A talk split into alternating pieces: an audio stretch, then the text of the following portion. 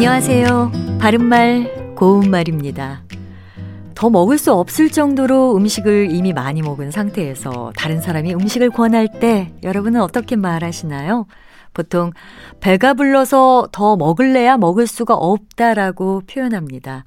또 너무 오래 기다려서 더 기다리기 어렵다고 할 때는 더 기다릴래야 기다릴 수 없다와 같이 말할 때가 있지요. 그런데 여기서 할래야 할 수 없다라는 표현은 표준어가 아닙니다.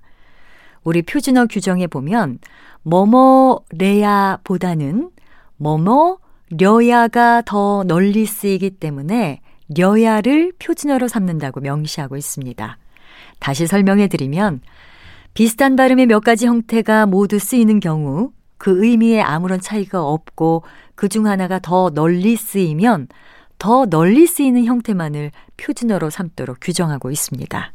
그러니까 앞서 말씀드린 문장 더 먹을래야 먹을 수 없다와 기다릴래야 기다릴 수 없다를 바르게 고치면 각각 더 먹으려야 먹을 수 없다. 더 기다리려야 기다릴 수 없다가 올바른 문장이 됩니다. 비슷한 예로 뭐뭐려고를 들을 수 있습니다. 대화체에서 보면 지금 가려고 해요. 또는 지금 갈라고 해요처럼 많이 사용하지만 뭐뭐려고가 표준어니까요. 지금 가려고 해요가 바른 표현이 됩니다. 바른말 고운말 아나운서 변희영이었습니다.